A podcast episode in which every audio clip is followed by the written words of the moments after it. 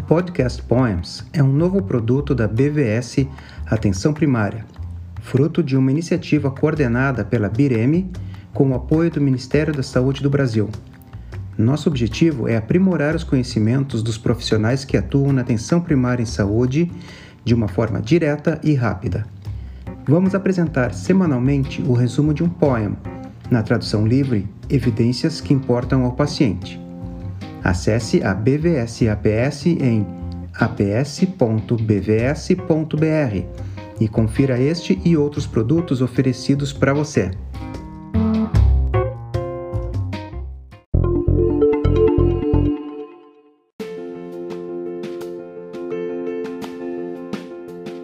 Olá, eu sou Luciano Duro, médico de família e comunidade, mestre e doutor em epidemiologia, e vou apresentar semanalmente o resumo de um poema, na tradução livre, Evidências que importam ao paciente. Acesse a BVS APS em aps.bvs.br e confira este e outros produtos oferecidos para você.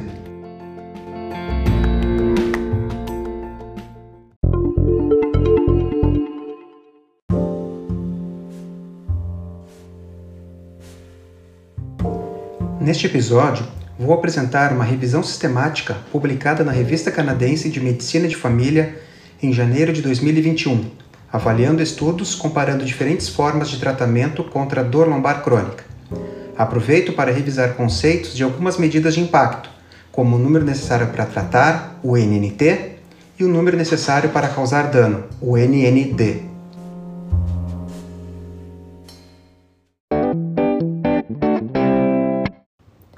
A dor lombar é uma das queixas mais frequentes atendidas na atenção primária em saúde. Para algumas pessoas, as queixas se resolvem em algumas semanas, mas para outras, ela pode cronificar e permanecer por meses e afeta qualidade de vida com prejuízos sociais e laborais. Há várias modalidades de tratamentos para a dor lombar crônica, sejam elas não farmacológicas ou medicamentosas. Para buscar uma resposta mais adequada sobre qual intervenção dentre as disponíveis seria a mais efetiva, pesquisadores canadenses realizaram uma revisão sistemática, seguindo as orientações do PRISMA, e apresentaram seus resultados. Confere aí. Este estudo foi realizado por pesquisadores canadenses e publicado no Canadian Family Physician em janeiro de 2021. Conduzido para responder à pergunta: Quais intervenções são eficazes no tratamento de pessoas com dor lombar crônica?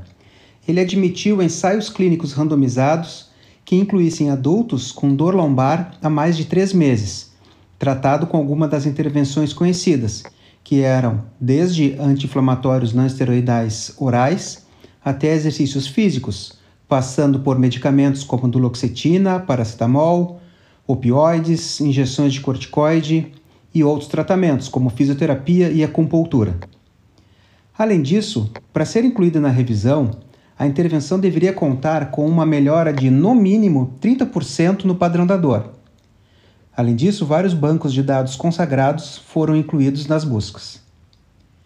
Como desfecho primário, foi definida a proporção de pessoas que responderam ao tratamento, geralmente consideradas aquelas que alcançaram pelo menos uma redução de 30% na dor combinado com melhora funcional.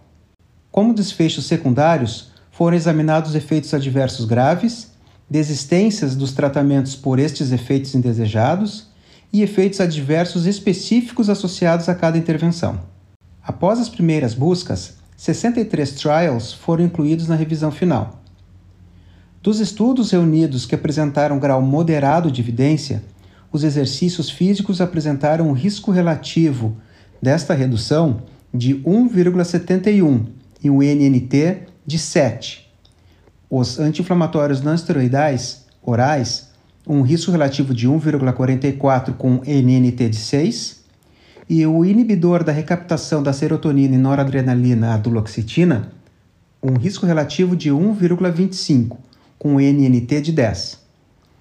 Além disso, o exercício foi a única intervenção que se mostrou eficaz até 48 semanas após o início do tratamento. As demais intervenções citadas não conseguiram demonstrar eficácia ou apresentar evidência de baixa a moderada qualidade. Além disso, dentre as intervenções analisadas quanto a efeitos indesejáveis, os opioides apresentaram grande probabilidade de descontinuação de uso, com o número necessário para causar dano de 5 contra um número necessário para tratar de 16. Agora, eu vou falar um pouco sobre as diferenças e importâncias entre as medidas de efeito, como o risco relativo, e as medidas de impacto, como a redução do risco absoluto e o número necessário para tratar ou o número necessário para causar dano. Quando olhamos apenas para medidas de efeitos, enxergamos a ponta de um grande iceberg, pois ela nos dá uma noção sobre diferenças entre as frequências de cada braço estudado, porém não contemplam a totalidade das avaliações possíveis. Por exemplo, se tivermos uma intervenção que leve a uma incidência de 1% entre os expostos e 3% entre os não expostos, o risco relativo seria 0,33, ou seja, a intervenção reduziu a probabilidade do desfecho entre aqueles que foram submetidos ao tratamento em 66%, comparado aos que não o receberam. Isso parece muito bom. No entanto, primeiramente, precisamos avaliar qual a redução do risco absoluto, ou seja, quantos por cento da incidência foi retirado pelo tratamento, além da esperada na vida real, sem o tratamento. No caso hipotético que dei, essa redução seria de 2% apenas. O cálculo do NNT é feito pelo inverso dessa redução do risco absoluto, ou seja, 1 sobre 0,02, que nos dá um valor de 50. Interpretamos o NNT como o número de pessoas que deveriam ser submetidas ao tratamento para se reduzir um caso além daqueles já esperados ao natural. Um NNT de 50 informa que eu preciso submeter 50 pessoas ao tratamento proposto, hipotético nesse meu exemplo, para evitar um caso. Se essa intervenção for muito cara, com efeitos colaterais importantes, talvez não seja uma proposta factível. No caso do estudo que apresentei, o NNT para os exercícios físicos foi 7, ou seja, teria que submeter 7 pessoas com dor lombar crônica ao tratamento para reduzir um caso além do esperado. Como o exercício físico é uma intervenção barata e com vários outros benefícios à saúde, esse valor de 7 é um valor extremamente relevante e factível para o dia a dia na prática médica. Quando falamos de número necessário para causar dano, a lógica é a mesma para o cálculo, mas a interpretação é um pouco diferente. No caso dos efeitos adversos dos opioides, o NND foi de 5, ou seja, foi necessário tratar 5 pessoas para causar um dano além do esperado. Isso é pouca gente. Já o NNT dos opioides foi de 16. Então, quando observamos qual o cenário ideal para os números necessários para tratar ou causar dano, temos que quanto menor for o NNT e maior o NND, melhor. Essa também serve para os estudos que lidam com o número necessário para rastrear, o NNR, que é o número necessário de pessoas para sofrerem um rastreamento para se prevenir um evento, um desfecho estudado. Caros ouvintes, este foi mais um episódio do podcast Poems da BVS APS. Espero que estejam gostando. Compartilhem suas opiniões sobre este e outros episódios com a hashtag podcastpoembvs nas redes sociais. E até a próxima!